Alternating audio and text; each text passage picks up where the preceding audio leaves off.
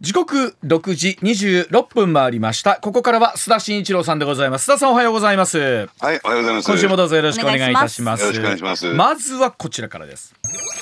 4月の補欠選挙逆風吹く自民党の戦略はどうなんでしょうか4月28日投開票の衆議院東京15区島根1区長崎3区の3つの補欠選挙について自民党3つのすべてに候補者を立てる方針決めたことが報じられていますが派閥の政治資金パーティー裏金事件が響く中さあどのような戦い方になるのかまずは自民党の戦略について須田さんお願いいたします。はい、あの大前提としましてね、うん。まあ補欠選挙行われますけども、場合によっては、はい。あの自民党のね9月の総裁選の前に、うん。えー解散総選挙があるんではないか、その可能性も指摘されてますよね。はそういった意味で言うと、総選挙のある意味で前哨戦になるんですよ、うん今回ね。うん。はい。でしかもこの3つの選挙っていうのはですね全て衆議院選挙ですから、はい。えーその意味合いをでもですから、えー総選挙のですねミニミニ版みたいなそういう位置づけだというところになってくるわけなんですね。はい。このことをまず頭に入れておいていただきたいんですが、でそしてその一方でということなんですけれども、うん。今日のね番組の冒頭の方でも若干触れられましたけども、うん。あの岸田内閣の支持率がだだ下がり はい、はい激下がりという状況なんですけども、うん。じゃあそういった状況の中で岸田さんの今の心境はどうなのかっていうとでどっちだと思います ?1 大いに焦っている、うん。2余裕しゃくしゃく。はいどちらでしょう、まあ普通に考えたら焦っているですよね。ええはい。だから、まあ、この番組で言ったら、聴取率がだだ下がりになってるのに、はい。ニコニコしてる上上泉さんみたいな状況ってありえないじゃないですか。そうなったら上泉さあん機嫌悪くなるはずですもんね普通は。そうですね、はいいやただねもうじゃあどうします？開き直ってるかもしれないじゃないですか、うん。ね。うんあの今回の場合ですね、はい。えー岸田さん余裕しゃくしゃくなんですよ、実を言うと。これねあの、え余裕しゃくしゃくな風に見せてるんですか？そうそう。それとも本当に余裕しゃくしゃくなんですかこれは本人にしかわかんないですけど。ええただ国会の答答弁なんか見てるとですね本当になんかなんか変に余裕持った答弁でうん。表情も柔らかでにこやかで普通だったら引きずってる。口元はニコッと笑ってるかもしれないけども、うん。目が真剣だったりしますよこういう状況だったら。ね、うん。ええ。ところがですね岸田さん鈍感力とも言われてるんですけども、全く動じてないという状況、うん。なぜなのかというとですねその一方で私先週から今週にかけてずーっと霞が関の中央省庁を回ってきたんですよ。はい。おえーまあ別のちょっとね取材がありましてですね、うんそうすると今霞が関で面白い噂が流れてますよね。何？何えーどういう噂かっていうと9月の総裁選後も岸田政権は続いているほう続いている可能性が高い。うん高い、えーえーでそういうその前提で彼らは仕事してるんですよ。はいはい。中央省庁の、えー官僚たちは。これはその心はというとどういうところにあるんでしょうか、ええ。うん。で2つ理由があるでしょうね、うん。一つはですね自民党の中を見回してみても、うん。党内見回してみても、うん。有力なライバルがいない自分にとって変わる人間がいない、うん。ね。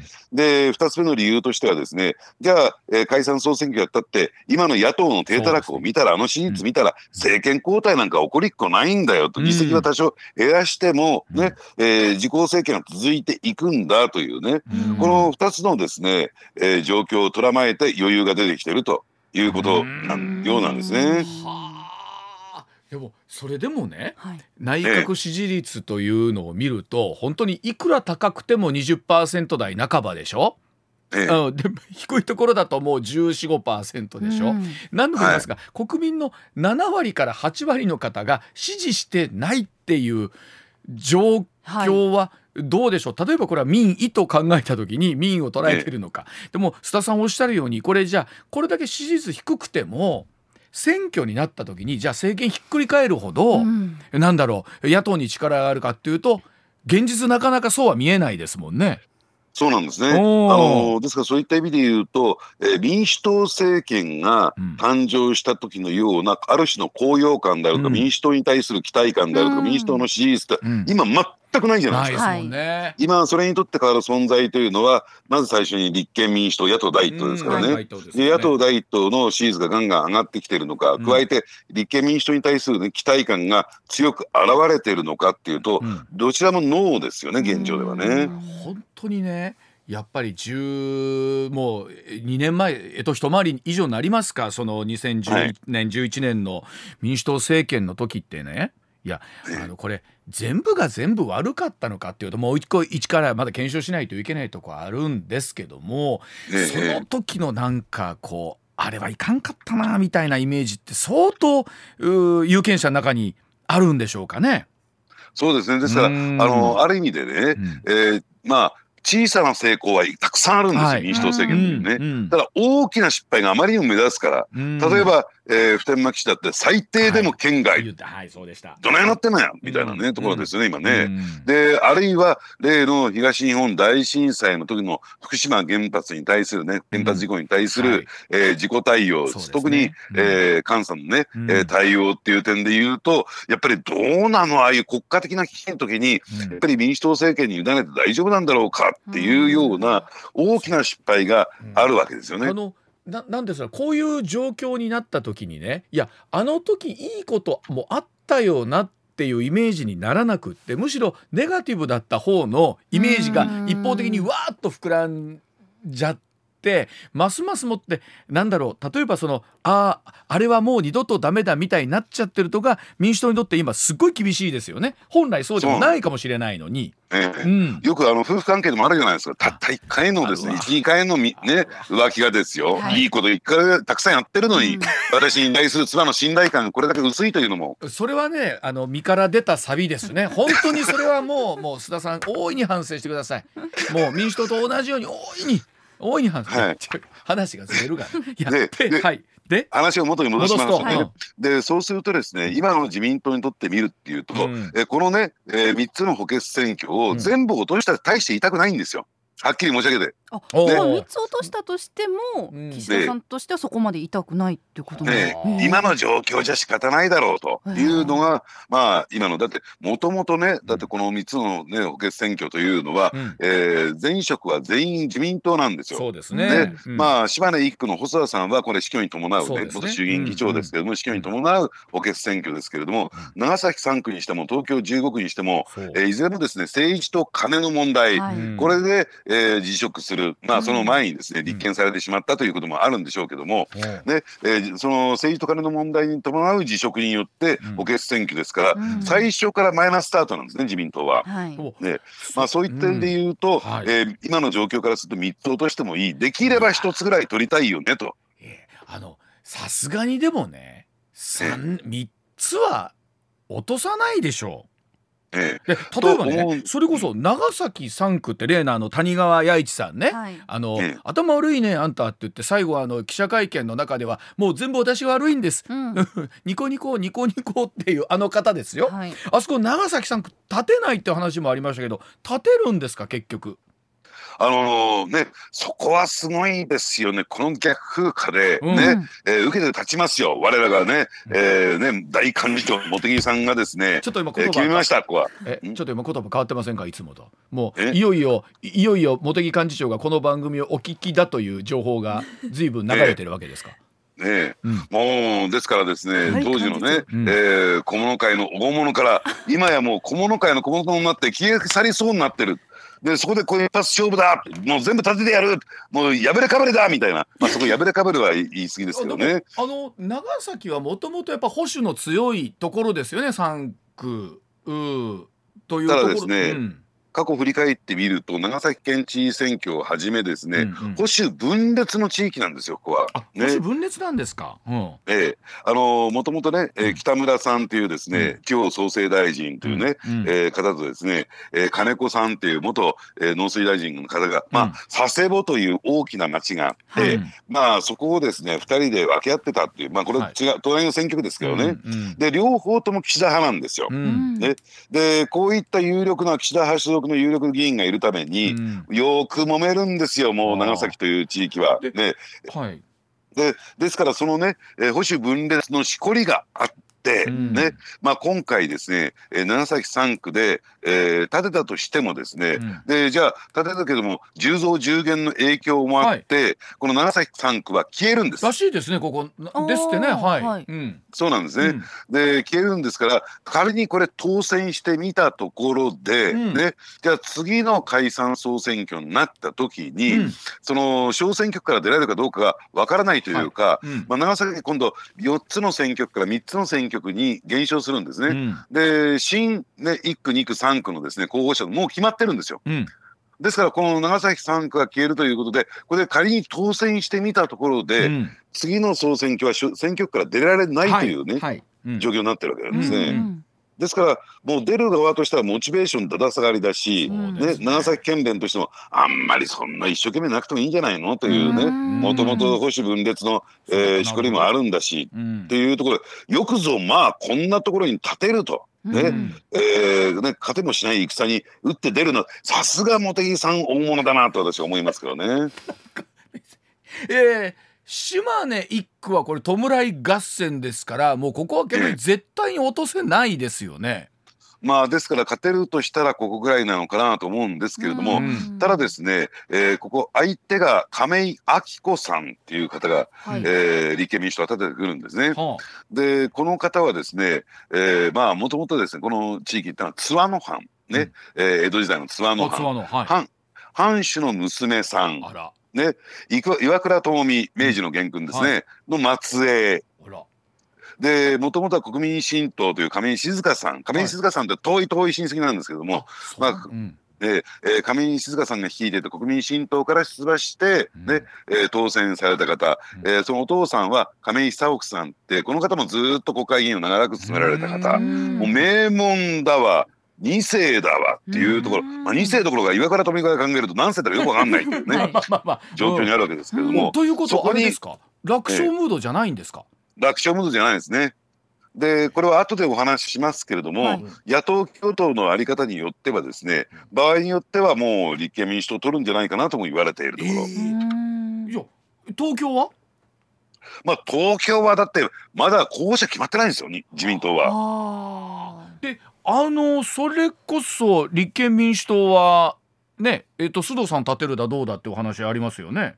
ええ。うん。まあそういった意味で言うとですねやっぱり東京15区でまあ柿沢水戸さんという方がですね、うんはい。えー政治とこの問題で、えーまあ逮捕起訴されてしまって辞職をしてるわけなんですけれども、うんそういった点で言うとちょっとねあの特に地方じゃなくて東京エリアというのは、まあ、これ大阪もそうでしょうけども、うん。不動票無党派層が多いものですから、うんやっぱりイメージがあまりにもちょっと悪すぎますよね、ここはね、うん。自民党に対する。という中でじゃあ自民党の方は今見ましたけれども、はい。では一体野党の方はどうなのかというところを見ていきましょう。さあその工作する思惑補欠選挙をめぐる今度は野党の動きというところでございます。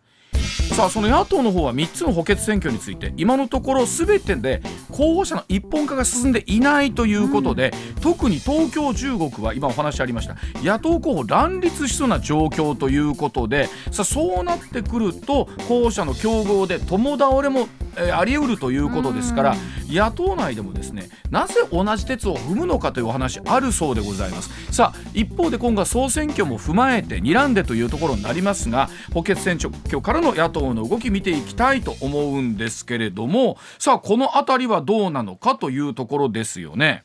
ええうん。あのそこはですね今上泉さんがご指摘いただいたように、うん。えー野党の一本化つまり野党共闘っていうものがうん。一つ大きなキーワードになってくるのかな。と、はい。うん。つまり野党共闘って一体何かというと、うん。もっと具体的に言うとね立憲民主党と共産党との選挙協力なんですよ。うんううんん。野党共闘だからといって、えーね、立憲民主党が国民民主党やあるいは維新の会と協力関係に入るのかというとそうではなくて基本的には立憲民主党と共産党が選挙協力をする、うん。で具体的もっと具体的に言うとですね、えー共産党があらかたですね、うん。えー本来立てていた候補者を下ろして、うん。ででその一方で立憲民主党の選挙応援に回るというのが、うん。基本的な野党共闘のあり方、はいこれははい。やればですね、えー、大体最低でも立憲民あ共産党サイドから流れてくる情報によればですね、はい。最低でも40議席増えるだろうと立憲民主党。おね。ーでもっと言えばですよ40から60増えるとも言われてるんですよ。60はちょっと言い過ぎじゃないかなと思うんですよね。うんうん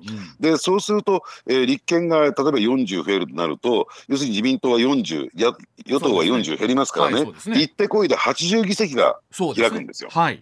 だからそういった意味で言うとこの野党共闘のえー特に共産党と共闘することの意味合いは大きいんだというね、うん。えーそういう指摘もあるんですが、うん。まあ本当にそれで勝てるのかなっていうのはありますけどね。うんうん。ですからこれが軸になっているということこのことをまず頭に入れといていただきたいんですが、はい。さてそこでなんですがじゃあ、えー、国立憲民主党が見ていくと島根一一区に関しては、うん。亀井明子さんがはい。先ほど申し上げたようにね、うん。えー津和野藩のお姫様が出てくるというね、うん。えーところでしょうと。うん。で長崎3区に関しては、えーこの方は現職です。比例九州からですね、えー選挙区に回るということで、うん。えー山田勝彦さんという方がうん。出馬されます。うん。えーところがこれがね立憲民主党のまた弱いところでうん。東京15区、うん。まあ、今回のね補欠選挙というと最大の焦点となってくるのはうん。この東京15区だと思うんですよ。うん。でこれは要するにたった1議席なんですけれども、うん。この1議席の持つ意味って極めて大きいんだろうなと。うん。ここで取るのと取らないのとはですね、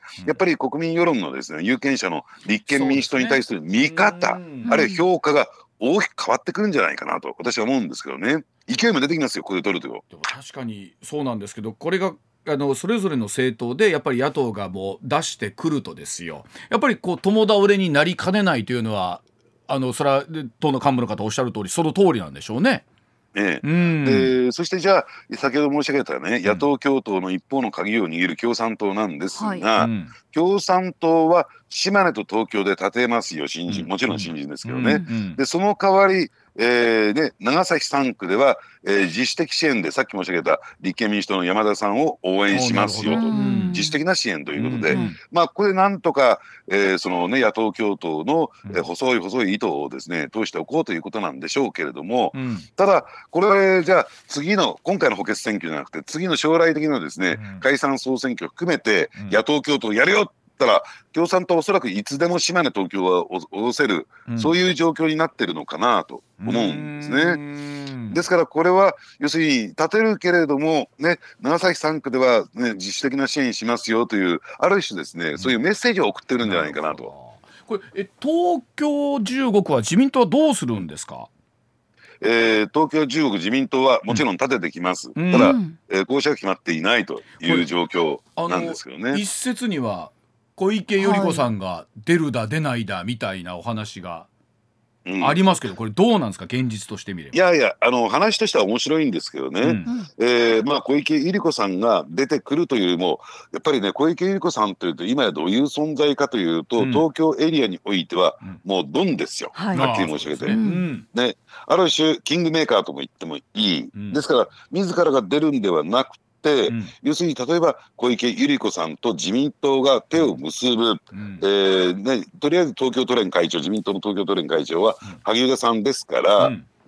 萩生田さんと小池百合子さんの最近ねうん。結構急接近してかつては犬猿の中だったのに、うん。一緒に食事なんかしたりなんかしてんですよ。あのこの辺がちょっときな臭い動きがありましてね。この選挙の話になってくると小池さんのお話っていうのが必ず必ず出てきますうね。ん。ちょこちょこっと。うんえーというのはですねやっぱりあの小池さんというと東京では大阪では全く人気ないと思うんですけれども 東京ではうん。結構人気がありまして、うん。えー特にですね、えー公明党の、えー創価学会の女性部かつての婦人部ですね、えーにはですね、えー非常にですねね。強い支持があるんですね。うん。ですから小池さんがどう動くかっていうのが一つの鍵を握ってるんだろうと思いますけどえあれね。確か須田さん東京都知事ももう人気でしたっけ？そうですね。そうですよね。えー東。京都知事選挙が7月にそうですよね。あるわけですから、うんうんまあでもその前のこれ補欠選挙ですが任期満了前にそれをほっぽり出すってなるとですねですよね。やっぱりその責任の、ね、うん。取材というところになってしまいますからね。ですからなんかまあ、えーそれはありえない。ただ、えーどうなんでしょうね。都民ファーストの会からうん。出す出さないという話は私は十分あるんじゃないかなと。いやでもこれさっきおっしゃってましたけどね。仮にねこのまあ三連連敗自民党が3つとも負けるなんてなってくるとはい。さすがにねはい。さすがにさすがに3つはないよなにはなるんじゃないんですか？うん、ですからまあそれがですねある種、心の底から出てるのか、うん。誰かね、えー責任を問わせようとして出てくるのか分かりませんよ、うん。おそらく後者になるんじゃないかなと。うん。でまあそうするとですねまあ3連敗になると誰か責任取らなきゃならないでしょうと。がに、うん。でそれは小渕優子選対委員長なのか、うん。それとも、えー選挙に関して最高責任者の、えー茂木幹事長なのか、うん。まあ、この2人の仲が悪いだけにですね非常に面白い展開になってくるでしょうね参拝すると。こ。れ微妙なのがあの 1, 1勝2敗なのか2勝1敗なのかまあもちろん3つとも取るっていう可能性もまあもちろんあるわけですけどはい。1勝2敗あたり微妙ですね自民の1勝2敗あたりっていうと。うんいや1勝2敗だったらもうなかったことになるでしょうね。一選挙自体が。1勝2敗だったらなかったことになかったこと。もうもう選挙終わった、はい終わり。じゃあ次解散総選挙みんな頑張っていこうっていうね、うん。えそういうふうに次へスイッチします1勝2敗だったら。これまたあの裏ネタの方でも最後須田さんお聞きしますけどこれええ。本当に、えー例えばその4月例えば予算終わった後の成立後の、例えばこのう補欠選挙前の解散なのかっていうのは、うん。まだ可能性としてあるんですか、いやーもう可能性としてはね非常にこう低くなってきてると思いますよね。まあでもその辺はですね岸田さんの腹まあ一つですから、ほんそうですよね。でこと言ってたじゃないですかそれ上泉さん自身が、はい。正解先は一寸先は闇。うん、でそれこそ僕らはこう直接なかなかお話聞けないですけどそれ須田さんのようにいろんな国会議員の方とかね、はい。えー霞が関も含めてうん。暗躍している方からするとですよ、はい。えーそりゃいろんなお話してるだろうなと思いながら、うん、今議員の人たちが一番そわそわしてるんでしょうね。おいいつやねんと。いやと、うん。とは言っても今じゃないだろうっていうことで、う。んあの比較的ですね、あの無風状態になってるんですよ。そんなに焦ってない。例えばなんか、えーポスター一生懸命印刷したりとかね。あるいはなんかもう、えー地元張り付いていろいろとねね。あの動きをしてるとかっていうのないですね。あのそれで言うと確かに今おっしゃった例えば9月以降もね、はい。岸田さん続いてるんじゃないかっていううん。その霞が関のお話っていうのは今の筋書き見てるとあながちねはい。そのない話じゃないんだろうなって勝手にもうあの須田さんの岸田さんのね4月は卒業旅行だみたいな話をきっとなんかしてる話になってますがいやいやええ。卒業どころか、はい。まだまだやるぞみたいな感じってことですよねこれお話聞いてるとね。うんあのーですからね国民の方もね、はい。例えばこれも変な話なんですけれども、うんあの最近ね、うん。まあその報道番組ニュース番組以外では、うん。ほとんど政治と金の話を取り上げなくなってきたんですよ。うん。あー少なくなってきたうん言われたらそうですね。でどうしてかっていうとあのそれが視視聴率が取れなくなってきた。はいレーティングが取れなくなってきちゃってるんですよ。もうみんな飽きてきたというかもうもうもういい加減にしてってなってるんですかってなってるって感じはあね。るんでしょうね。お腹いっぱいというところになってきていてうんこれはですねやっぱりじゃあ怒ってることは怒ってるんだけども、はい。ね、もういいやみたいなところにもなりつつあるなってきてのかねな。うん飽き飽きしてるとつまりこれ政治離れこれが一番危険なんですよ。そうですよね。まあそのあたりの話ではまたあーね7時30分頃お伺いするといたしまして、じゃあ続いてはこちらでございます。国際ハッカー集団主要メンバーが逮捕されました。須田さんの見方いかがでしょうか？今週警察庁は身代金要求型のコンピューターウイルスランサムウェアを使いまして世界中の企業にサイバー攻撃を仕掛けていた国際ハッカー集団ロックビットの主要メンバーとみられる2人ヨーロッパで摘発されたことを公表いたしました。そこで注目されたのが警察庁のサイバー特別捜査隊ランサムウェアで暗号化された、えー被害を受けた側の情報復元できるツールを独自開発したという発表なんですが須田さんこれどういうことですか？はい。うん。まあ、あの日本の新聞ですから、やっぱり警察庁、こんなことやりましたよ、データ復元技術開発しましたよ、すごいな、えー日本がやっぱりこのね、うん。えー10カ国のこの警捜査当局の中で主導権握ってますよみたいなね、うん。そんなような、えー記事が満載してるんですが、はい。これね、日本だけです、こんな記事書いてるの。あそうねなの、うんえー世界水準から見るとですね、はい。何日本のねねメディアはこんな変な記事書いてんだというようなうん。形になります。まあですから正しいじゃあ、えーねうん。あのー国際的にねどういう情報ニュースが流れてるのかっていうのを正しく理解していただきたいんですけれども、うんうん。まあ今回もちろんね、えーランサムウェアこれランサムウェアっていうのは身代金要求ソフトと言われているもので、うん。はい。今先ほど出てきたロックビットっていうのは組織の名前なんですよ。うん。ね、でこれロシア系のまあロシア人を、えー中心とする組織で、まあ、もうこれがですね、えー組織が壊滅されるさせられると同時に、うんねえーまあ言ってみればですねあのその暗号化したじゃあ暗号身代金要求ソフトってどういうものかっていうと、はい。あのあるデータを企業や、えー政府機関なども持っているデータを暗号化しちゃうんですよ。うんはいうん要するに、えー第三者が見たらわからないようなうん形に置き換えてしまうんですね。んでところがですねその置き換えたものを元のデータに戻すものを、うん。まあ言ってみればですね、うん。えー復元鍵復元うん。物事を復元するの復元のですね、うん。復元鍵というふうに言われてるんですけれども、はい。要するにお金が振り込まれてくると、うん。その復元鍵をですね相手に送ることによってまあ元のデータに戻すという、はいこういうことをやってるんですね。身代金っていうのはデータの身代金ってことなんですね。そうですうんうんデータの身代金、はい。このことによってですねおそらくトータルで、えー、1億2000万ドルですから、はい。えー、大体200億円以上稼いだとされてるわけ。ははあ。でその鍵を、まあ、本来ならそのハッカー集団なりがお金と交換でうんやってきたということなんですが、えっと、日本では独自にそれを復元できるものを作ったんでお金払わなくていいっていうことですよね今のお話聞いてると。うん。ただですね、まあ、今回は中心になったのは実を言うと、うん。アメリカイギリス、ん。そしてユーロポールつまり欧州刑事警察機構のうん。この3社なんですよ、うん。メインは。うん。で実はですねアメリカとイギリスは協力してロックビットのネットワークに侵入して、うん。このネットワークをもう全て破壊してますサーバーも含めて。うんでそしてその過程で複合鍵さっき申し上げたですね、元に戻す鍵をうん。取得して、うん。ねえー容疑者を逮捕し起訴してうん。そして資産も凍結した。うん。銀行にある資産を、うん。ね、あのあるいは暗号通貨も含めてうん。凍結した、うん。ということで全部解決したんでこれ表に公表されたということなんですよ。うん。つまり複合鍵を取得したから、うん。えー日本が、ね、データ復元技術を開発したところでいやありがたいんだけどもう必要ありませんわみたいなそんなような あそんな話 まあでもこの技術が他のものに使っていけるっていうことはあるんですか？まあ将来的には、うん。まあ、こういうですね、うん。あのランサムウェアね、うん。えーまあ、つまり、うん。身代金、ねうん。要求ソフトというものがうん。出てきたときに、うん。えーまあ、こういう日本のねこの高度な技術が役に立つ可能性は極めて高いですけども、はい。はい。今回に関して言うと、うん。もう福岡が入手されてるんでね。もう解決した話。解決した話。うん。えじゃあちょあの一旦お知らせでございます上泉雄一のエーナー専門家スペシャル激論大阪春の陣。4月20日土曜日お昼1時から大阪梅田上昇ホールで開催。出演は高橋洋一須田慎一郎石田英二ほか。チケットは現在販売中。詳しくは番組ホームページをご覧ください。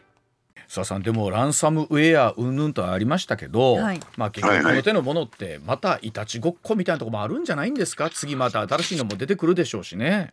もちろんそうですね、ん。あのやはりですねあのこのランサムウェアっていうのはこれだけで限りませんからね、うん。そしてね独立行政法人情報処理推進機構というね、うん。えーそういう団体が日本にあるんですよ。はい。これ経産省のね、うん。えーまああの所管にあるですね、うん。えーまあそういったサイバーセキュリティに関する、ん。えーまあ注意喚起をしていくそういう団体なんですが、うん。これがつい最近ですね、うん。情報セキュリティ重大脅威あの銃のねあの、大きな脅威ということなんですけれども、そのね、えー、4年連続1位を獲得したの獲得したってのはおかしいんですけども、うんうんうん。4年連続1位になったのが、うん。今申し上げた身代金要求ソフトランサムウェアなんですよ。この危機のこれの脅威なんですよ。はええうんあのですから、えー今回のねロックビットが、うんえー壊滅された逮捕起訴されたということでもあってもですね、うんえー今後ですねこういったものっていうのはどんどんどんどん起こってくるんだろうなと思いますね。それでもまあ一番大きいところがまあ摘発されたってことなんですね今回はね。そうですね。うん。でじゃあこの何が問題なのかというと簡単にね、うん。えー説明しておくとすると、うん。暗号って何かっていうと、うん。2という数字をうん。ね、えー暗号化したところ、まあ、ブラックボックスに入れて暗号化したところ、1点1.4141356という数字が出てきました。ほうほうほうでこれ何だと思います？円周率じゃないですあか、ほんまやほんまや。え？一点一四。おほ ?1.4141356 ルートです。あル人よート人よに人あよ人よあ人よ人よに人見頃。うわーはいはいはい。そこはすっと答えていただきたかったな。ごめんなさい。うん。ね。ということで、はい。あのこれ我々が記憶してるから暗記してるからすぐ2という数字を入れると、うん。1.41ね4141356というのは、あこれルートだなっていうの分かります、うん。分かるんですよ、うん。で暗記してるから、うん。じゃあこれルート10っていくつの数字が出てくるか分かります？えーからないでしょ、うん。一点四かけるえ五。ななえーえーなえーわかんない。わからないですねうん。これね。うん。あの計算も非常にしにくいんですよ、うんはいルート10なんで、うん記憶もしてないから、はい。でつまりこのルートというのが、えーまあ言ってみれば鍵であり、うん。えー暗号化のシステムなんですね。うん。ですから、えーもうこんな羅列になってしまうとこれでデータを変えか変えられてしまうとですね、うん。要するに一つ一つ復元していくなんてもう不可能ですからその鍵がないとニッチもサッチもいかないという状況になってしまう。えそんなあのルートみたいなかん単純な鍵じゃないですもんね。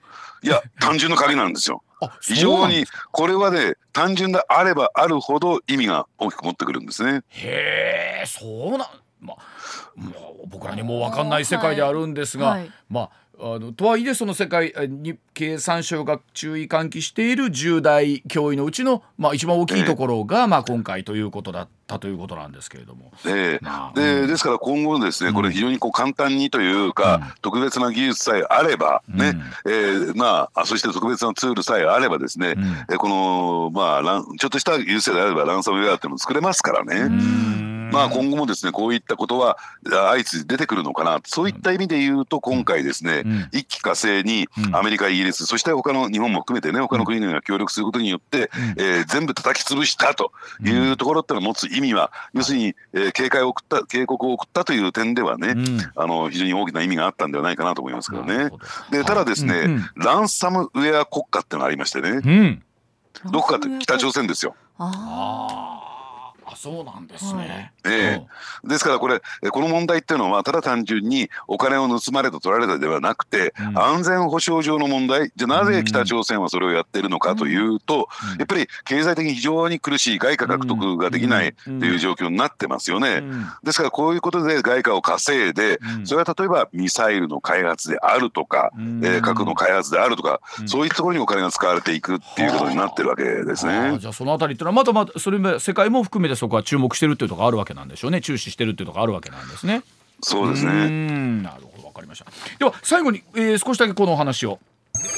えー、1グラム1万円台が定着金の人気はいつまで続くんでしょうかここ数ヶ月歴史的な高値がついている金なんですが、まあ、円建て価格は円安の影響もありまして、まあ、1グラム1万円台に定着しているほか貴金属商大手の、えー田中貴金属でもここ最近の金の店頭小売価格1グラム1万700円付近で推移しているという状況だそうなんですが、まあ、有事には金ということをよく言われておりますけれどもさすがにこの人気はいつまで続くのかというところを最後に仕事をお願いしたいと思います。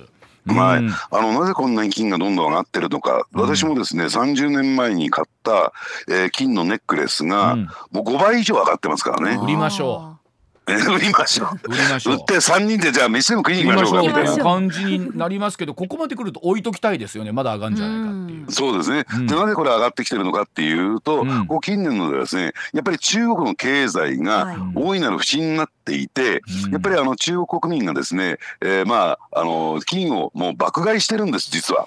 要するに人民元が信用できないということで。で今中国はですね暗号通貨、ねえービットコインなんかもですね購入することがこれも禁止されておりますし、うん。ね、手手軽な資産保全という点で言うと金なんですよ。だから日本にやってきているこの春節やってきているはい。中国に何人かに聞いて今回何爆買いするの？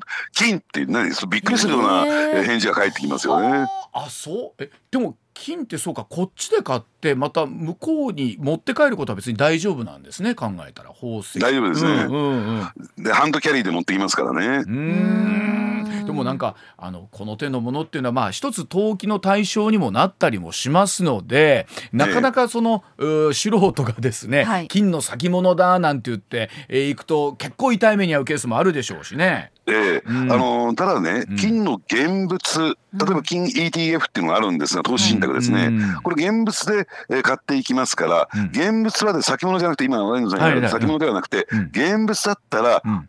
な長い目で見ればロングランで見ればですね、うん。必ず上がりますからね。だって私が買った金が5倍ですよ、まあ。羨ましいでしょもうこれ。羨ましい。だから早く売ってあのみんなご飯食べに行きましょう、うんでも短期間では上がり下がりはあるけれども、うん。中長期的に見たら必ず右肩上がりのトレンドを描いてるんですよ。うん。だからそういった意味で言うと要するに現物を買うっていうのは意味があるのかなと。だからよくね、まあはい。小さい話で言うけれども小さな声で言うけれども、うん。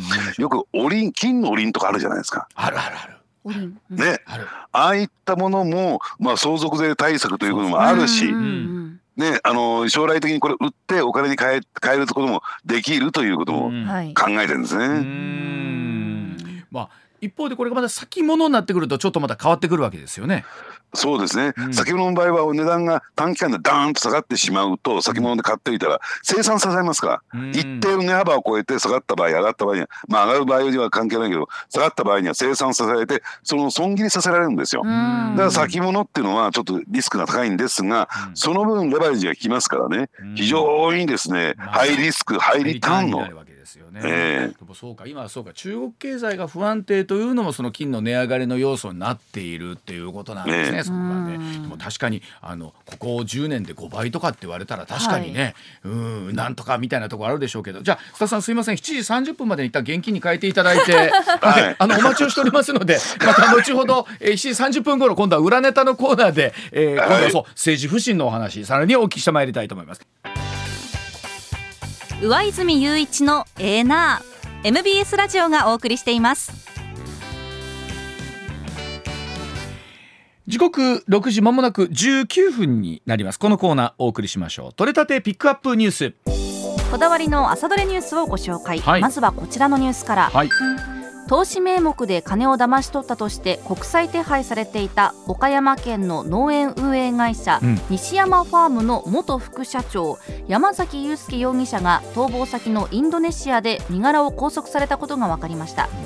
インドネシア当局によりますと山崎容疑者は先月31日バタム島の沖合でインドネシア人らとボートに乗りマレーシアへ向かおうとしていたところを見つかったということです、まあもともとそのクレジットカードで果物とかを買うとそれに手数料を乗っけて上乗せして返金するということでまあお金を集めていたということなんですけれどもあのまたそのね逃亡という形になっていてそのインドネシアの沖合でボートで、はい。えー見つかったっていうところ不審に思われてということですからこの辺りますますもって何があったのかということですけれどもこういったもの後を絶たないなというニュースが次も実はあるんですよね。はい、続いても投資にまつわる事件です、FX 投資の名目でおよそ2万6000人から1350億円を集めたとされるシンガポールの会社スカイプレミアムインターナショナルの最高経営責任者斉藤敦容疑者ら4人が金融商品取引取引法違反の疑いで昨日逮捕されました、うん。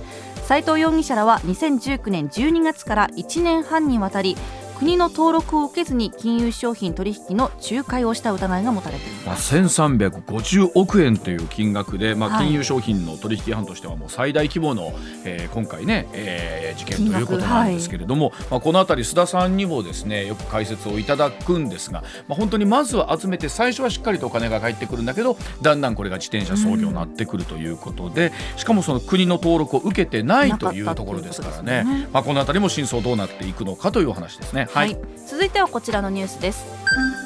石油元売り大手のエネオスホールディングスのグループ会社で再生可能エネルギーを手掛けるジャパンリニューアブルエナジーは昨日セクハラ行為があったとして安茂会長を解任したと発表しました。エネオスをめぐってはホールディングスの経営トップ2代連続でセクハラを理由に相次いで辞める異例の事態となっています。本当にこれ異例の事態ですし、はい。まあ、そこで働いている方関係者も含めてですね非常にまあ辛い思いをしているだろうな、まあ、もちろんその被害に遭われた方ももちろんなんですが、まあ、特に石油元売りとかとこうエネルギーの元売りというのは補助金もね今出ておりまして、まあ、その意味ではエネルギー価格高騰というところ特はい。にガソリン代悩んでる方からすると一体何をやってるんだって思いうん。終わりでしょうね。はい、続いてはこちらの話題です。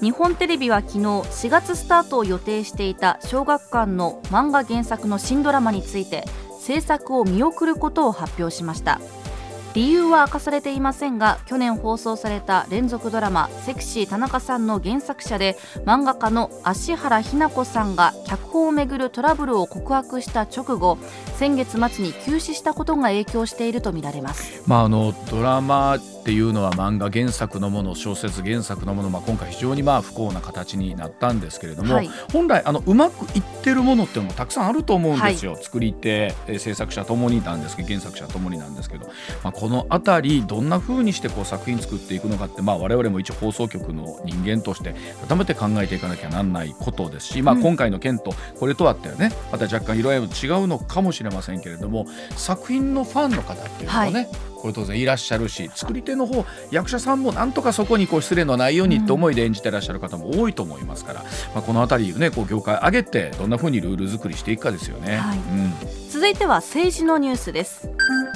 自民党派閥の裏金問題をめぐり安倍派で参議院側の会長を務めた世耕弘成前参議院幹事長は昨日参議院の政治倫理審査会に出席する意向を固めました衆議院の政治倫理審査会には安倍派の塩谷隆座長のほか西村康稔前経済産業大臣ら4人が出席する意向を示していてこれで自民党議員で出席の意向が確認されたのは合わせて6人となります、まあ、この辺りのニュースはですね深掘りの方で須田さんにさらに詳しく聞いていきたいと思います。続いてはこちらの話題です。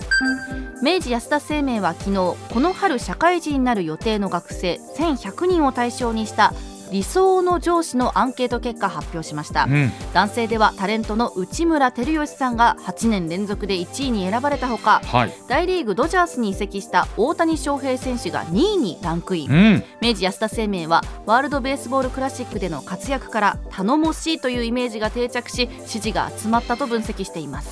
一方でびっくりしたのは、はい。もういよいよ大谷翔平選手は上司のもう年齢になってくるんです。これ理想の部下っていうのもあったのに、うん。そうではなくて上司の方でランクインなんですね。あのもう部下だったら抱えきれないと思う。うん、はい。部、下だったら怖いですね。